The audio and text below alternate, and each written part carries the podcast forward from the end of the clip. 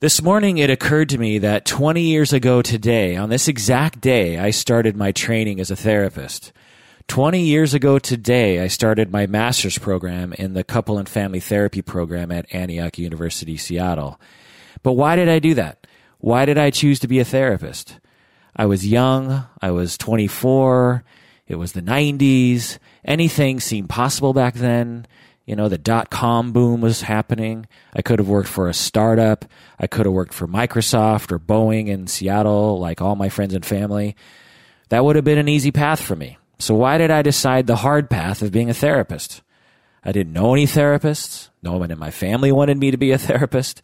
None of my friends were interested in psychology. I was just a 24-year-old sort of douchebag who drank beer with my buddies while watching the Seattle Supersonics every night. At least that's what I can remember about my life at 24. You know, 20 years is a long time, so I don't really remember what I was thinking. I mean, I have a story in my head about what I was thinking back then, but there's no real way of knowing if that story has morphed over time, right?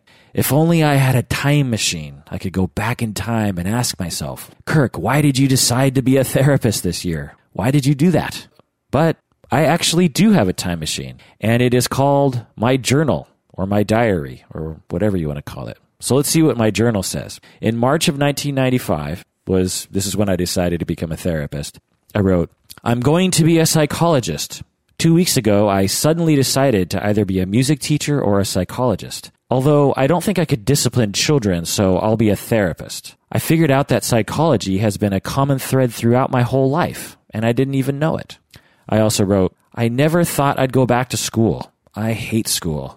I really do. But I hate where my career is going even more. That's funny. I did hate school. Boy, I hated school. I learned to love it as I got older for sure, but when I was younger, I hated school. I also wrote in the March of 95, I'm convinced this is the right decision, even if it's very difficult to find a job. Actually, it's not that hard to find a job. For example, in my program, 98% of our grads are currently working in the field. So there's lots of jobs out there. I don't know where that misconception gets propagated, but now some of the jobs might not be so great, but you know, there's definitely jobs out there. All right, let's see what else I wrote in my journal. In October of 95, 20 years ago exactly, which this was my first quarter of grad school, and I wrote, after this second week of school, I have realized my occupation is going to be a long, long journey. It's very wise of me at 24. A long line. Indeed it is. I'm still on that journey. I also wrote, I like my classes. There is a lot of reading. Yeah, that's true.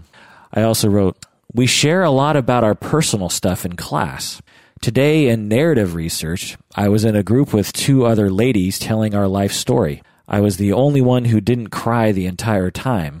I felt funny being the strong one, or the young, no baggage one, or the guy. Well, first off, I'm calling my classmates ladies, which is I don't know what that's about. But I'm also saying that I felt bad because I wasn't crying like the way they were. That's interesting. And then I also identified myself as the strong one, which is ridiculous and sexist. So, 24, what are you going to do? So I said, I felt funny being the strong one or the young, no baggage one or the guy. Wow, there's so many problems with that statement. Apparently, I was an idiot when I was 24. Let's see what else I wrote as an idiot at 24. I said, I've been really noticing ethnicity lately because I am taking a multicultural perspectives class and reading a lot about race. Oh, that's interesting. It's so weird to like read your journal, you know, and to see another you, because that doesn't even, I can't imagine saying such a stupid sentence. It makes you wonder, like in 20 years when I read my journal today, how stupid I'll think I am today. I'm sure I'll find myself to be quite stupid today. Let's see what else I wrote in October of 95. I wrote, school is great. It's a constant struggle. Sometimes I feel like I'm the most capable therapist in the world, and other times I feel like dog shit. Sometimes I feel like the most capable therapist in the world, and other times I feel like dog shit. Well, I would say both of those extremes are really quite stupid to feel when you're in literally like your second week of grad school. How could I possibly feel like I was the most capable therapist in the world? That's ridiculous. That's so interesting because I'm often telling my students that they really need to accept the fact that they're at the very beginning of their learning. I think there's this need for students right off the bat to feel like they're good at something, when it's like, why would you be good at something that you've had zero training in and almost no experience? It's like, why would you be good at that? And finally, I also wrote here, I predict that one day Donald Trump will be president. What? Why would I write that? I'm just joking. I didn't write that. Okay, so that's what I wrote in my journal. That was a weird trip down memory lane. But what about other therapists? That's me. But what about other therapists? Why did they choose to be a therapist? There are many, many hypotheses posed over the past several decades by many authors and many researchers. And there are many contradictory findings. Some say we all have childhood problems, and some say we don't. Some say we're all crazy, and some say we're not so crazy.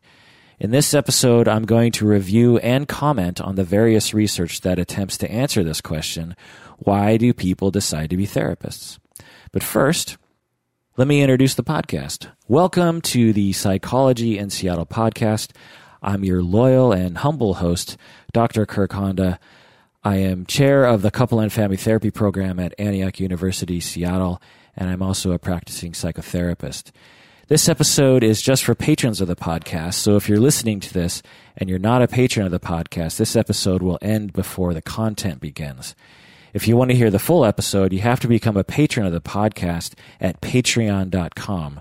That's patreon.com. Patrons of the podcast get access to the exclusive episodes like this one, along with other various benefits and swag. So again, if you haven't already, go to patreon.com and become a patron of our humble little podcast to get access to this episode. At this point, you can gain access to exclusive episodes by going to the Creator Posts tab on the Patreon page. But in the future, I'm pretty sure we're going to have a separate podcast feed that will be available on your podcast app, like on your phone and that sort of thing. All right. Hello, patrons. Love you so much. A little update on all the patrons. I think we have 60 patrons now, 60 people. Yeah, 60 patrons. Again, we're shooting for 200 to 300-ish, maybe more patrons. So we're definitely on our way, which I thank you so much for helping us out that way. Okay, so let's look at the research regarding why people decide to be therapists.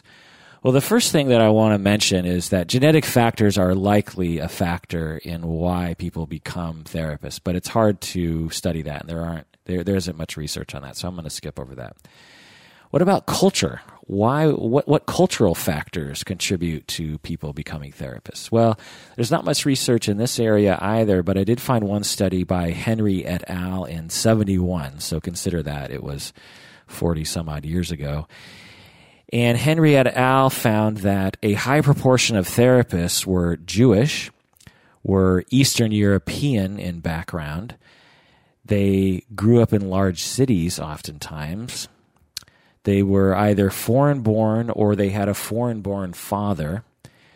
They were more likely to be liberal than their parents were, and they were more likely to feel socially marginalized as a child, usually because of their religion or their culture. But again, this was in 1971, and I think the research was conducted in the 60s, and the demographics in psychotherapy have drastically changed since then, and the world of psychotherapy has drastically changed since then. For example, almost all practicing therapists in the 1960s were psychoanalytic psychiatrists, whereas today that group is a very small minority in the therapy world. So that's what we can say about culture. Maybe there's other research, but I couldn't find it. But I did find a lot of research asking the next question as to whether or not childhood distress contributes to people's decision to become a therapist. You know, it's a common stereotype, right, that all therapists are fucked up. I remember once I was at a party and some people I didn't know, we were actually at a buffet line, and people were talking across the buffet.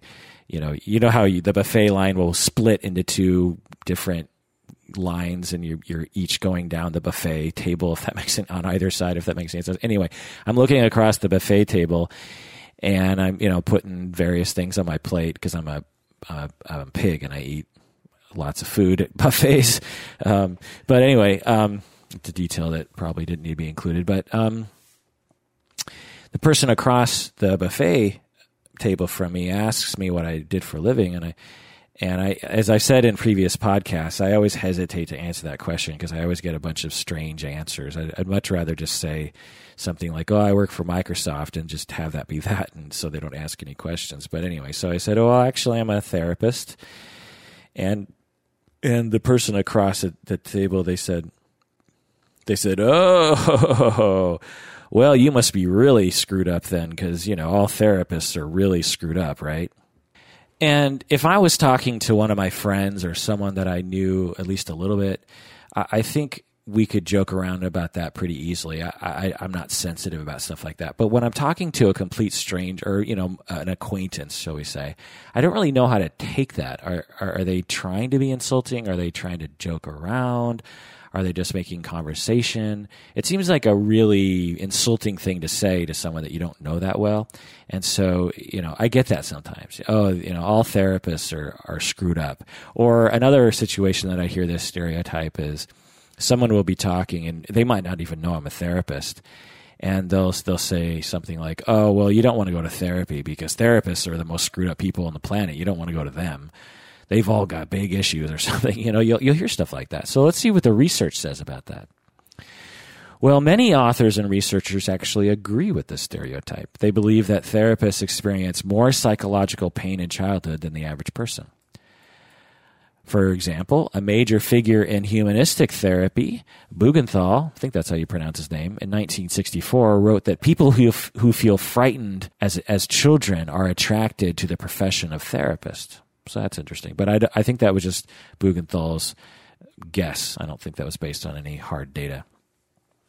Miller in 81 argued that therapists typically grow up in stressful families and with narcissistic mothers, and therefore these children learn to pay attention to emotions of others.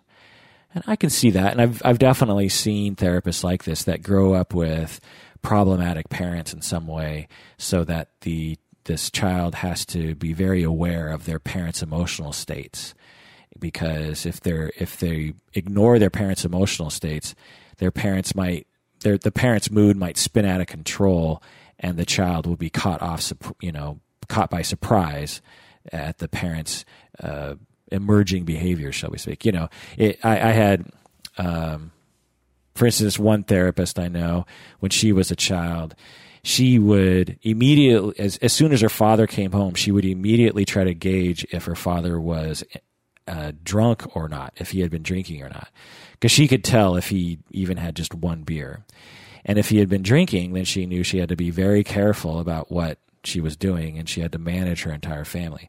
Whereas if he was sober, she could relax and she didn't need to worry. So you can imagine that someone growing up in an environment like that might have particular skills or interests in becoming a therapist, you know?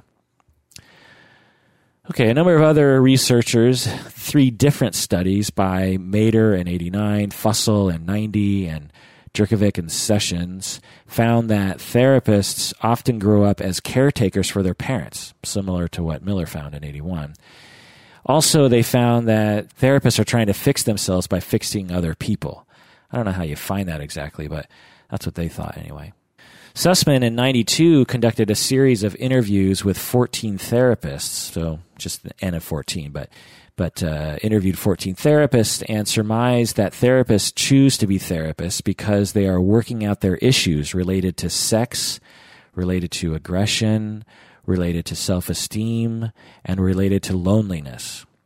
So again, 14 therapists and their interviews, so it's not exactly hard science, but Sussman at least found and or believed that therapists choose to be therapists because they're trying to work out their own sexual conflicts or their issues regarding aggression or self-esteem or loneliness.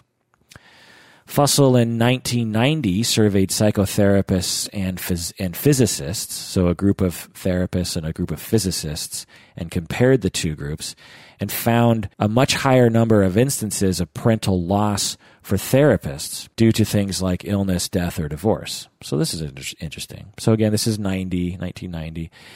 But Fussell found that therapists were more likely to have lost a parent due to illness, death, or divorce. So that's kind of interesting, right? Elliot and Guy in 1993 found that therapists were more likely to report having at least one childhood trauma.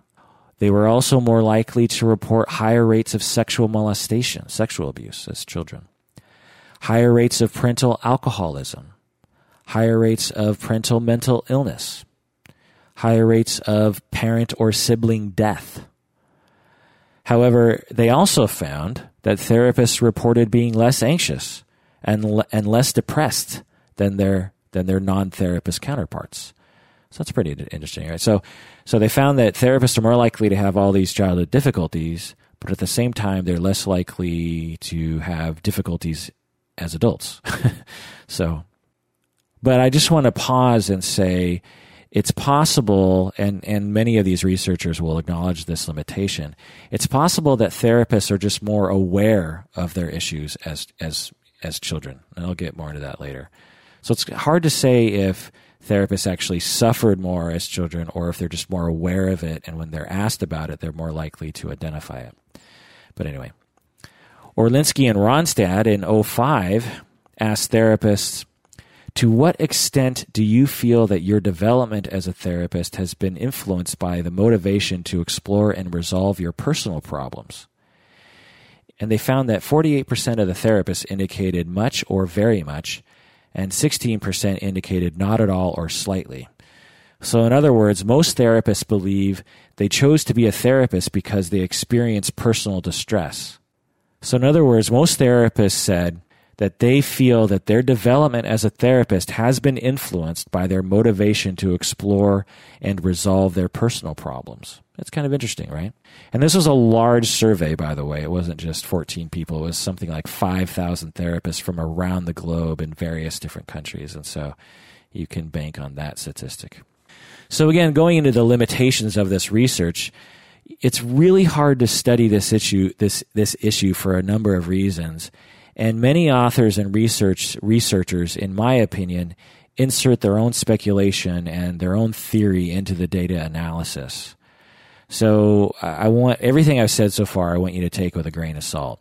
Also, it's difficult to interpret the data because therapists are more likely to be aware of their childhood issues than non-therapists are.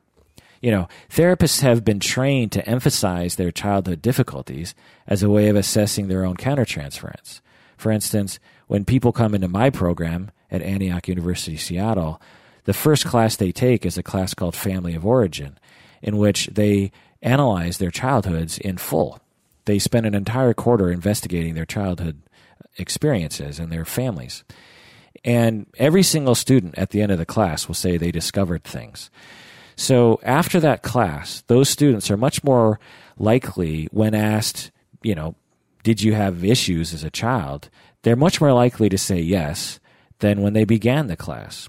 And most training programs are like this, at least I hope they are. And that's just one class.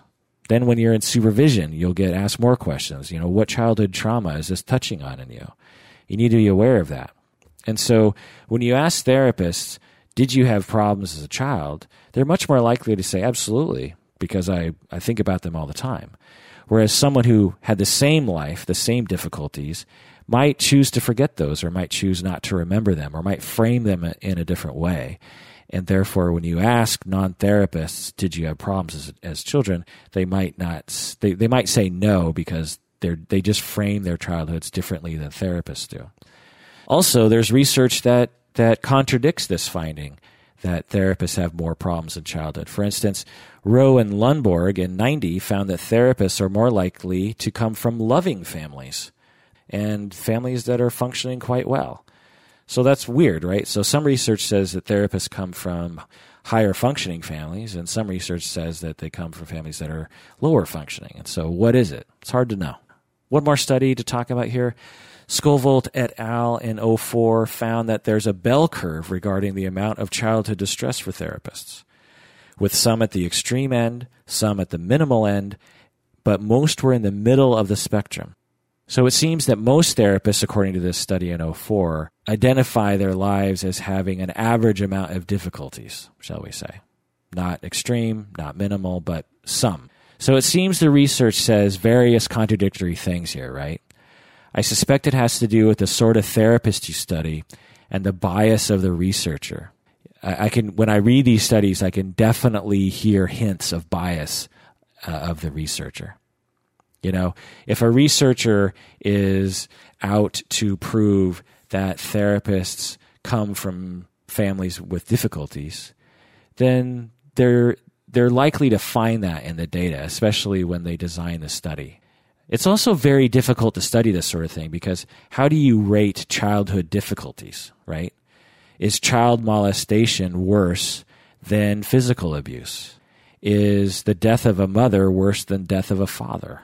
Is divorce worse than your mother being depressed? You know, it's impossible to rate these things. And so how can you rate childhood difficulties? How can you even know if one person has more childhood difficulties than the next person? The other thing is you're completely basing all the data on the person's self-report and their own memory, which we all know to be extremely flawed and based on the way you narrativize your situation. So anyway. So what do I think? I'll give you my own opinion on this based on reading all the research and thinking about all the various experiences that I've had.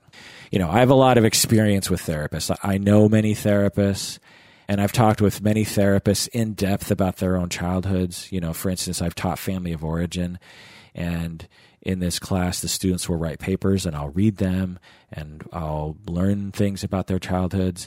And supervision with interns and with postgrads will talk about their childhoods. And I've talked with thousands of clients about their childhoods, and, you know, non-therapists about what their childhoods were like. And I've talked with many non-clients, like friends and coworkers, about what their childhoods were like. You know, I'm a therapist. People tell me things, right? And from my experience, therapists are no different than the average person. I think that therapists and non-therapists both vary in terms of how much problems they have in their childhood. Therapists are a very diverse group of people. Whatever sort of stereotype you have in your mind about a therapist, in all likelihood, that's a small sliver of the population of therapists. When people meet me, one time, often what I'll hear from people when they meet me is they'll say, "You don't seem like a therapist to me," they'll say. And I'll ask them, "Well, what do you mean? Like, what did you expect?" And often, you know, it's an old guy with a gray beard, someone who is aloof and stoic and wise, and someone who, I don't know, reads a lot of obscure literature or something. You know, definitely not someone who watches South Park, right? I mean, that's not the sort of, you don't think of therapists watching South Park, right? I'm not a big South Park fan, but I've definitely seen my fair share of episodes. But anyway, people will say, you know, you don't. So anyway, my point is that there's a wide variety of people who decide to become therapists. And therefore, I think it's really hard to say anything general about therapists. But anyway. Okay, so let's go into the research even more. So not looking at childhood difficulties, but let's look at common motivations. Now, these things I think I can get behind. The following research I find to be congruent with my experience. So, for instance, Perlstein in 1975 found that therapists had a very high level of interoception. Interoception. In other words, therapists are very likely to process the world primarily through their feelings and emotions, and they also have a need to analyze behaviors and feelings of other people. And I find this to be very true, and it stands to reason, right? Along these lines, Farber and Golden in 1997 found that therapists chose their profession because they were highly introspective and psychologically minded. Ever since they were a teenager, they were this way. Which, again, also makes total sense, right?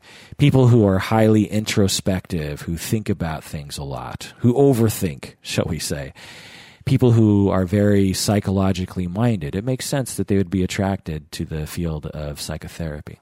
Again, going back to the Henry et al. Study in 1971, they found that therapists' most common motivations for choosing their profession were the following three things: to understand people, to help people, and to understand and help themselves.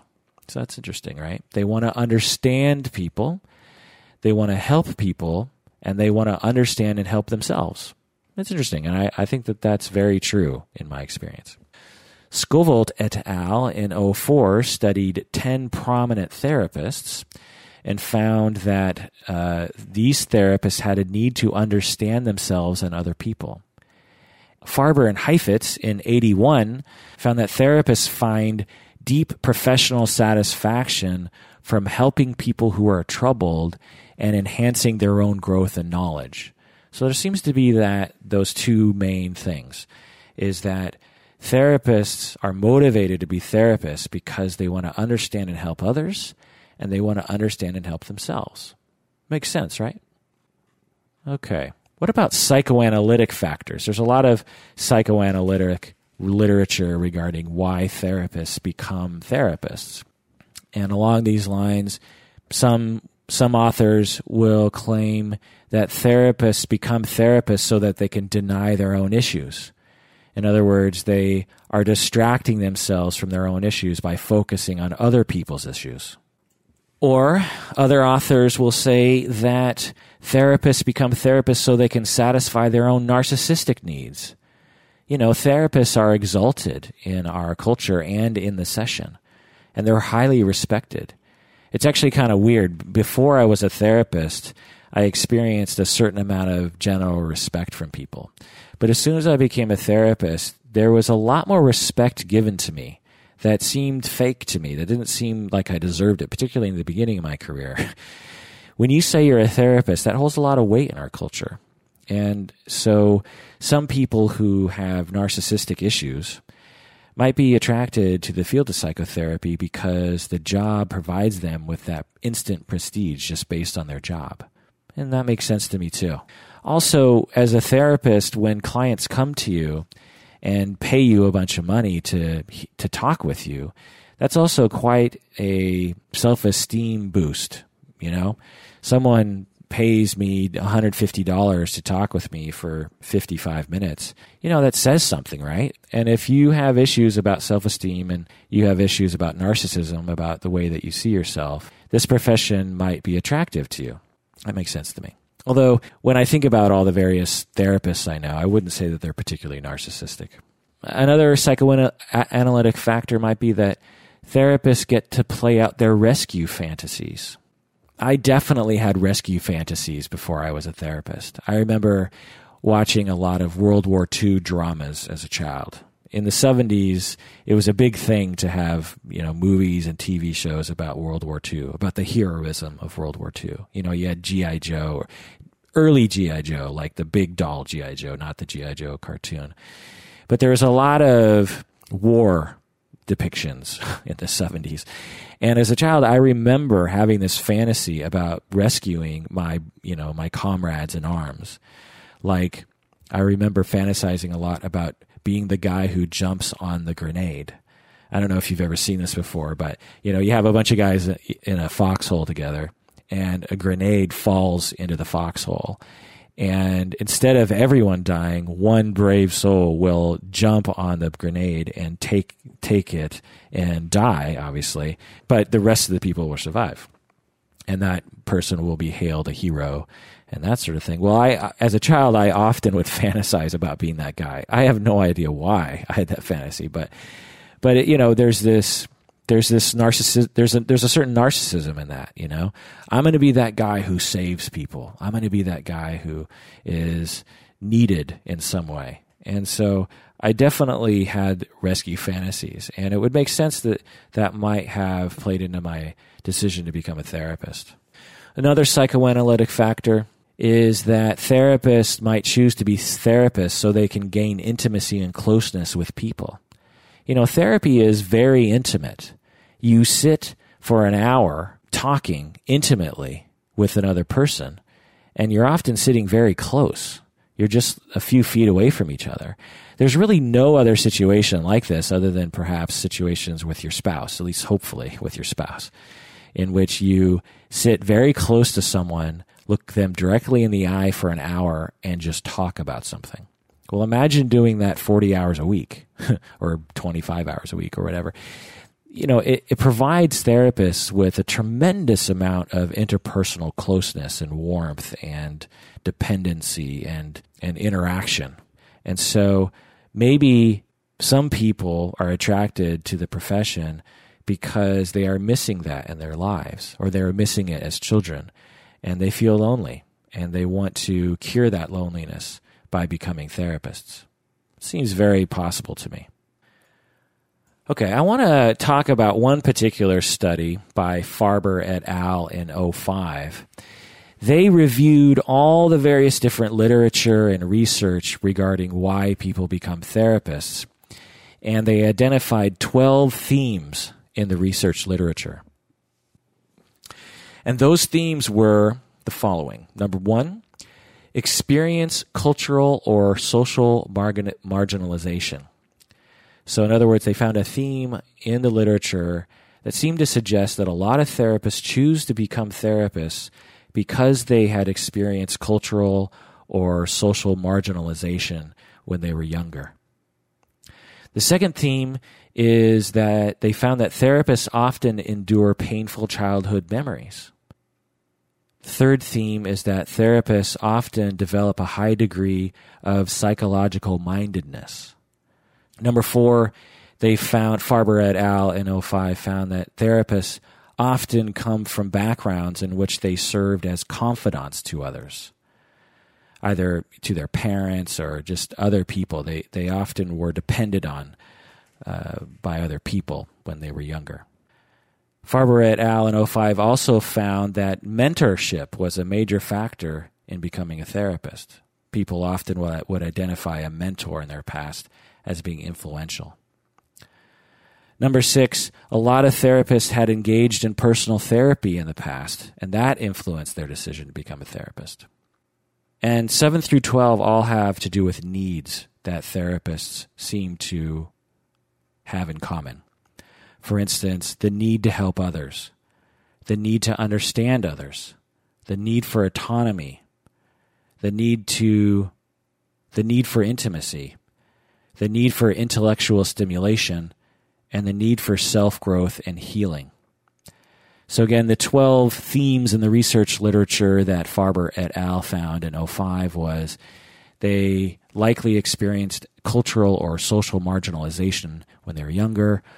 They often experienced a painful childhood.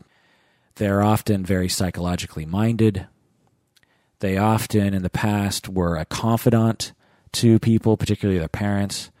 They often had a mentor or a therapist that influenced their decision. They had a need to help other people. They had a need to understand people. They had a need for autonomy, because being a therapist provides a certain amount of autonomy. They had a need for intimacy. They had a need for intellectual stimulation. And they had a need for self-growth and healing. All right, what do I think? Well, let me tell you what I think. It's my podcast. I get to say what I think, too. So I read a lot of admission essays. As chair of the Couple and Family Therapy Program at Antioch University, Seattle, I read all of the admissions essays from all the applicants. And in our program, we get, 100 applicants every year, and I read all these essays. So now I haven't coded these essays and done any mathematical tabulation. But from my sense of reading of all of them in my mind, I can make some of the following conclusions. Also, like I said, I think I can use my own experience, and I can use my experience with, other students and talking to them, and my experience with my colleagues. Why do people decide to become therapists? And here's what I think. Well, I've found that therapists are generally oriented toward people, which sounds obvious, right? But that's something I think that should be pointed out. Now, this doesn't mean that they're extroverted. In fact, I find that a lot of therapists are introverted. So you can be introverted or extroverted, but they're oriented toward people. They might be oriented toward groups of people or individuals, but they're very interested in relationships. They like talking. They like listening. They like interacting. They like being in contact with people. Also, I find that therapists like to hypothesize about why people are the way that they are. I've always been this way. I think I've been this way since I was very young, actually.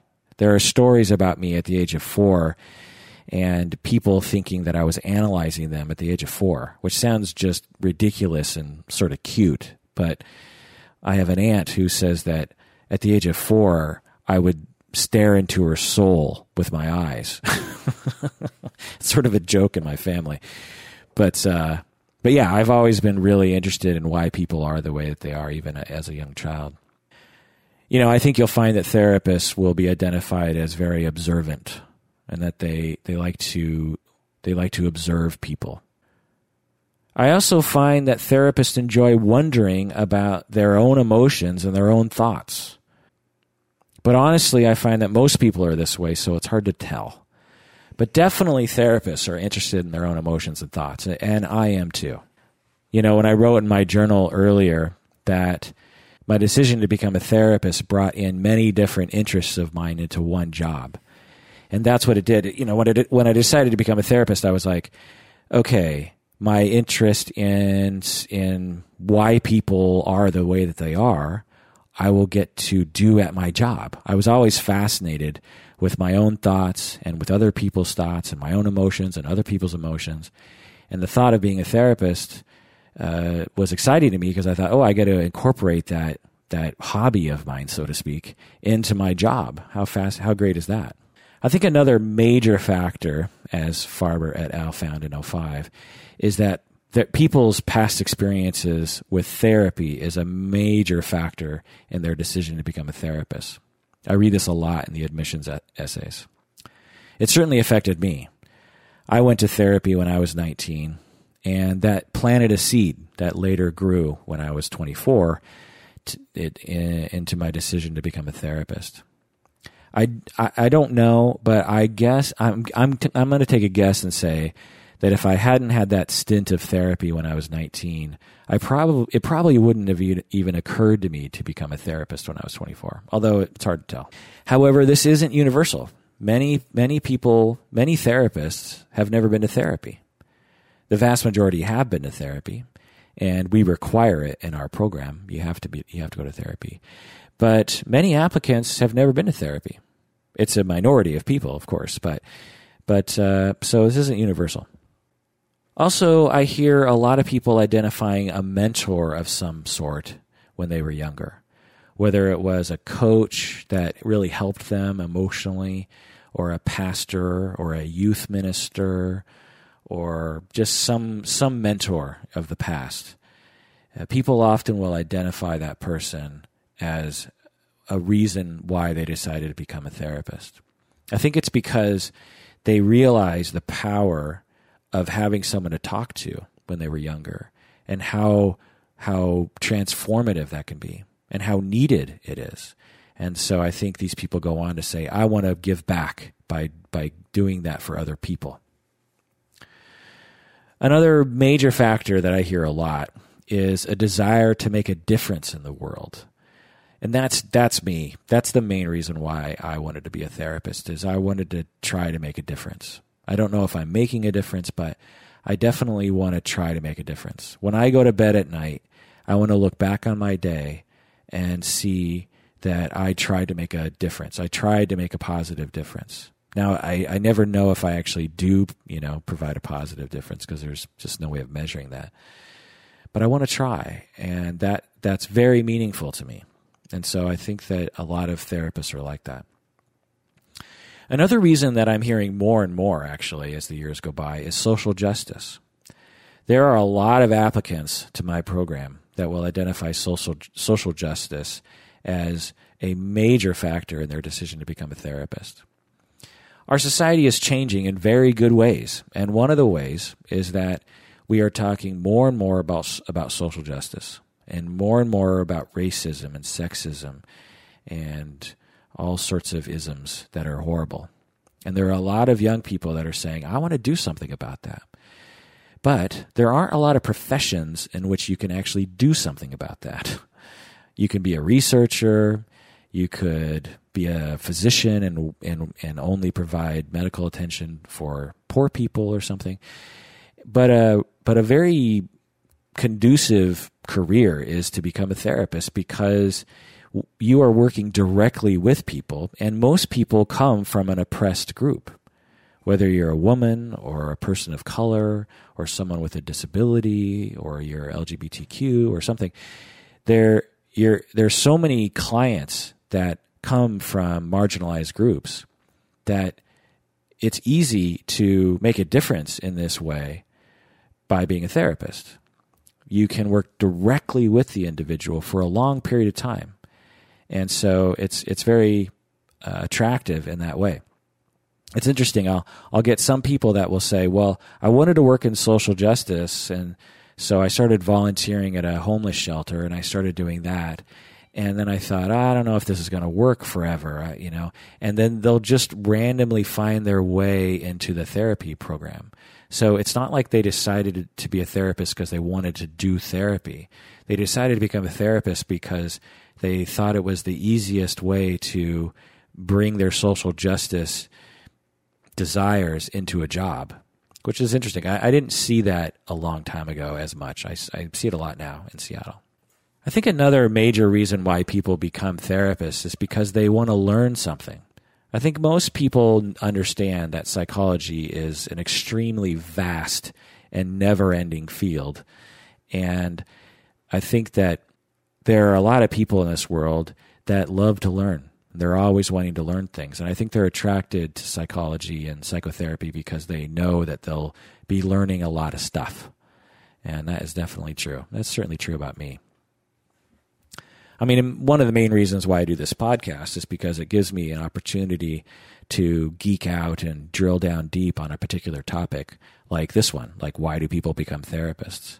I wouldn't have looked into this to this extent if I hadn't decided on doing this episode, you know. And so I definitely get my jollies in that way by doing the podcast. Another reason why I think a lot of people become therapists is because being a therapist provides you with a certain amount of freedom. Like the Farber et al. Study in 2005, looking for themes, they found autonomy, a need for autonomy. Well, it has to do with that. For instance, for me, when I was 24, I was dissatisfied with my job and my future because I was working 8 to 5, which is a very common shift, right? 8 to 5, 8 to 6 or something. And I'm not a morning person. I am not a morning person. Plus, just thinking about, you know, I was 24, so you got to figure at least 50 or at least, 45 years of working. I just thought about the next 40 or 45 years of my life, I'm going to work in an office building with fluorescent lighting and bad carpets and attend staff meetings. And I don't know, just that idea of being locked into that kind of job really was distasteful to me. I liked the people that I worked with, and I liked my job, and I got paid a lot, actually, and I liked doing what I was doing, But I just thought about the rigidity of it all. And then I got stuck in traffic on 520. And then it really just hit me. I just thought, oh my God, this is going to be my life for the next 40 years. I'm going to be in traffic, wearing a suit, and locked into the 8 to 5 workday, Monday through Friday. This is the rest of my life. And I thought, how do I get out of this? And whether or not it was true or not, at the time, I saw being a therapist as a way to get out. I thought that being a therapist would provide a lot of autonomy. I think in my head, I thought all therapists were in private practice, which is definitely not true. I mean, there's certainly a lot of therapists that are locked into the 8 to 5 workday. When you work in an agency, it's definitely that way. But a lot of people are attracted to the field of psychotherapy because they want to be in private practice, which you get to make your own schedule. And as a person in private practice myself, I get to make my own schedule. And you have freedom a lot of times because you often don't have a boss. And no one's breathing down your neck. even when you're an intern and you've never seen a client before, your boss isn't breathing down your neck. And a lot of people are surprised by this, even the interns themselves. They'll say, so I'm about to have my first client tomorrow. Is someone going to be in the room with me to help me if I screw this up? And I'm like, nope. You just walk into that room and you just don't tell your client that this is your first session of your entire life as a therapist. You just don't say, just don't mention that. And, you know, people are, the amount of autonomy that is given to therapists, there's a lot of autonomy right from the start. Now, in my program and in other programs, they require observation of interns. Like in my program, there's 50 hours during your internship, 50 sessions that you're actually observed in some way. And so you definitely are observed. But for the most part, you're just left to your own devices. And that's not because we necessarily trust interns, but it's so expensive to provide supervision for so many interns, you know. It's a very expensive endeavor to have a supervisor watch every single session, and so it's just not done. Plus, it's not really necessary. By the time someone gets to the internship phase in our program, they're pretty well trained, and so we trust them. Another freedom that I find that is attractive to therapists is you get to be authentic or real or genuine, you know? As a therapist, at least for many therapists, many styles of therapy, it's okay to be yourself. You don't have to act like anything. You don't have to sell anyone on anything. You can just be yourself. And so that's very attractive to people. And I've certainly found that about myself. I like being a therapist because I like being real. I like asking questions that are real. I don't like beating around the bush. And so I think therapists are attracted to this field because of that.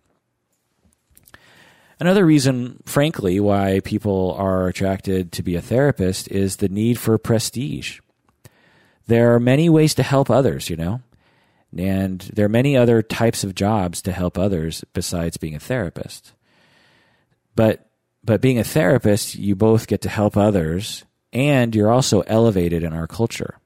As I think I was talking about earlier, as soon as I became a therapist, I was instantly given a ton of respect, even though I didn't feel like I deserved it. And, you know, our culture looks at therapists in a particular way. We definitely elevate them. Some people hate therapists in general for various prejudicial reasons, but they're seen in a certain light. You know, doctors, physicians, surgeons, politicians. There's certain jobs where all you got to do is say your job and you're instantly seen as a special person. You know, if you say you're a car salesman, you're instantly categorized. If you say you're a janitor, you're categorized. If you're a garbage man, you're categorized. Well, when you're a therapist, you're categorized as someone who is intelligent, educated, professional, that sort of stuff. There's definitely other stereotypes and associations, like you're a flake or you're super into crystals or something. But anyway, so I think a lot of therapists are attracted to become a therapist because they want the prestige. It's a certain perk of being a therapist. And I have to confess, that was a big reason why I wanted to be a therapist too. I don't think I really admitted it at the time, but I was looking forward to being respected, I guess.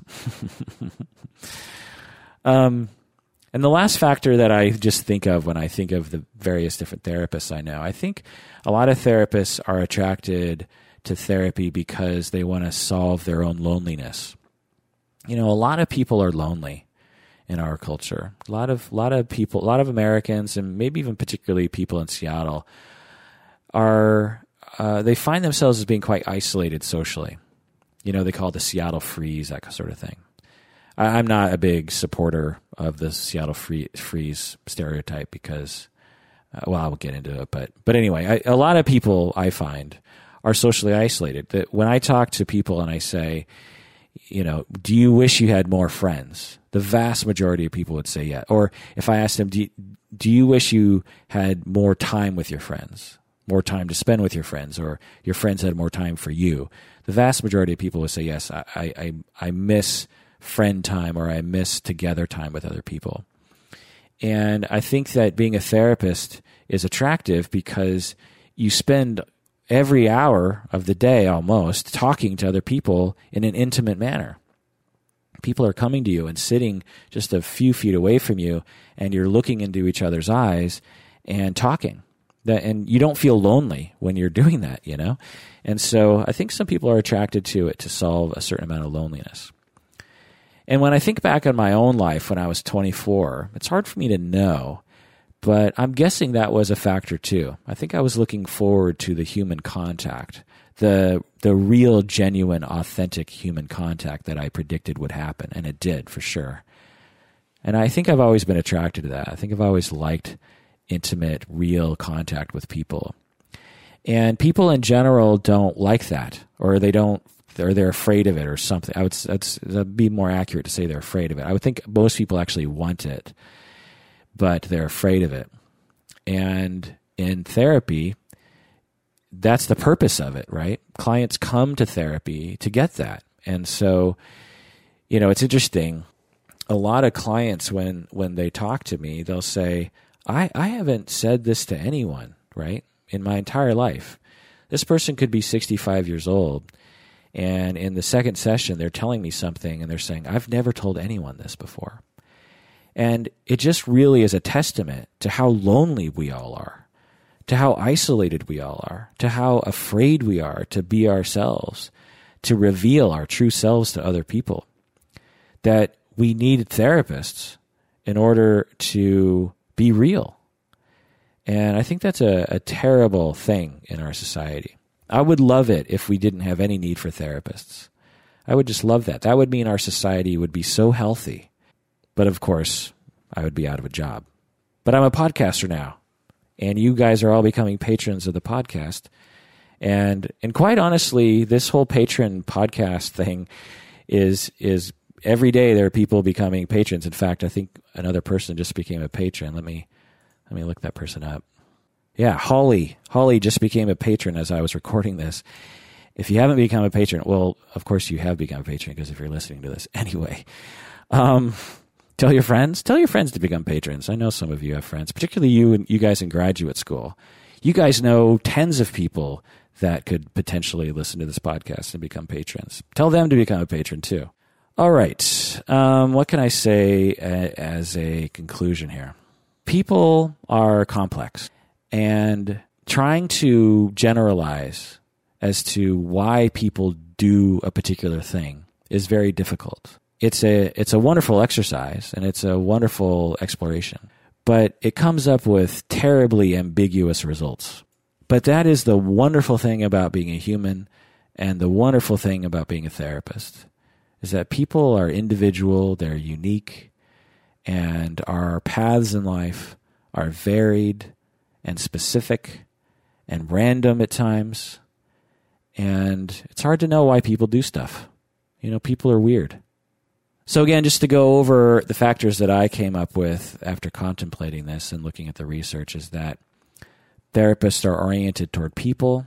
They like to hypothesize about the way people are the way that they are. They also like to hypothesize and contemplate their own thoughts and feelings. They've often been affected by therapy themselves or a mentor in the past. They have a desire to make a difference. They have a push for social justice. They have a need to learn. They want freedom. They want the prestige. And they want to solve their own loneliness. That's just my experience.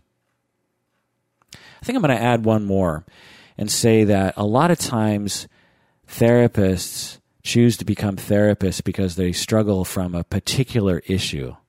You know, I struggled with anxiety growing up, particularly in my early 20s. And that was probably a main factor in terms of my desire to become a therapist. And being a therapist definitely helped. If you've listened to my 12 anxiety tips episode, I talk about all that.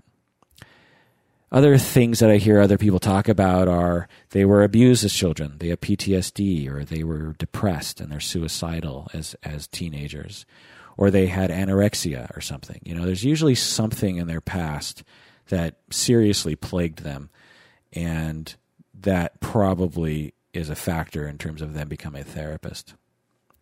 you know, it's like a lot of people who are chemical dependency counselors struggled with chemical dependency themselves in the past. Okay, so just to review the new patrons here and thank them, we have Holly and Diana and Rebecca and William and Anna and Catherine and Danny and Britton and Cooper. These are our newest patrons. Thank you so, so much for becoming patrons. You're super rad. Love you so much. It's great to be appreciated by you guys. It's really, really great. And remember that part of your pledge goes to the Trevor Project and the Plymouth Housing Group, which are extremely worthy charities that I recommend you just give straight to, which would be good also. I just actually ran into a homeless guy. Actually, well, he wouldn't be homeless anymore, but a guy who basically lives in my alleyway at times, doesn't live there. Anyway, point is, he's sort of famous in my neighborhood. I think I've talked about him before.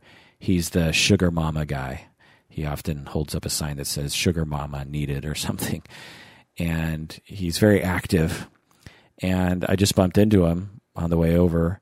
And he said that he has a home on 3rd and Cherry. And I asked him, oh, is that with the Plymouth Housing Group? And he said, yep, that is. And I said, you know what? I give to that organization. You're welcome. And we joke around with each other. He calls me neighbor, but he's not really my neighbor because he lives a few blocks away because he lives in the Plymouth Housing Group. But he also said that he had to pay rent. That's why he was asking money from me. He's like, I have to pay rent. So it must be low rent. Anyway. Well, that does it for another episode of Psychology in Seattle.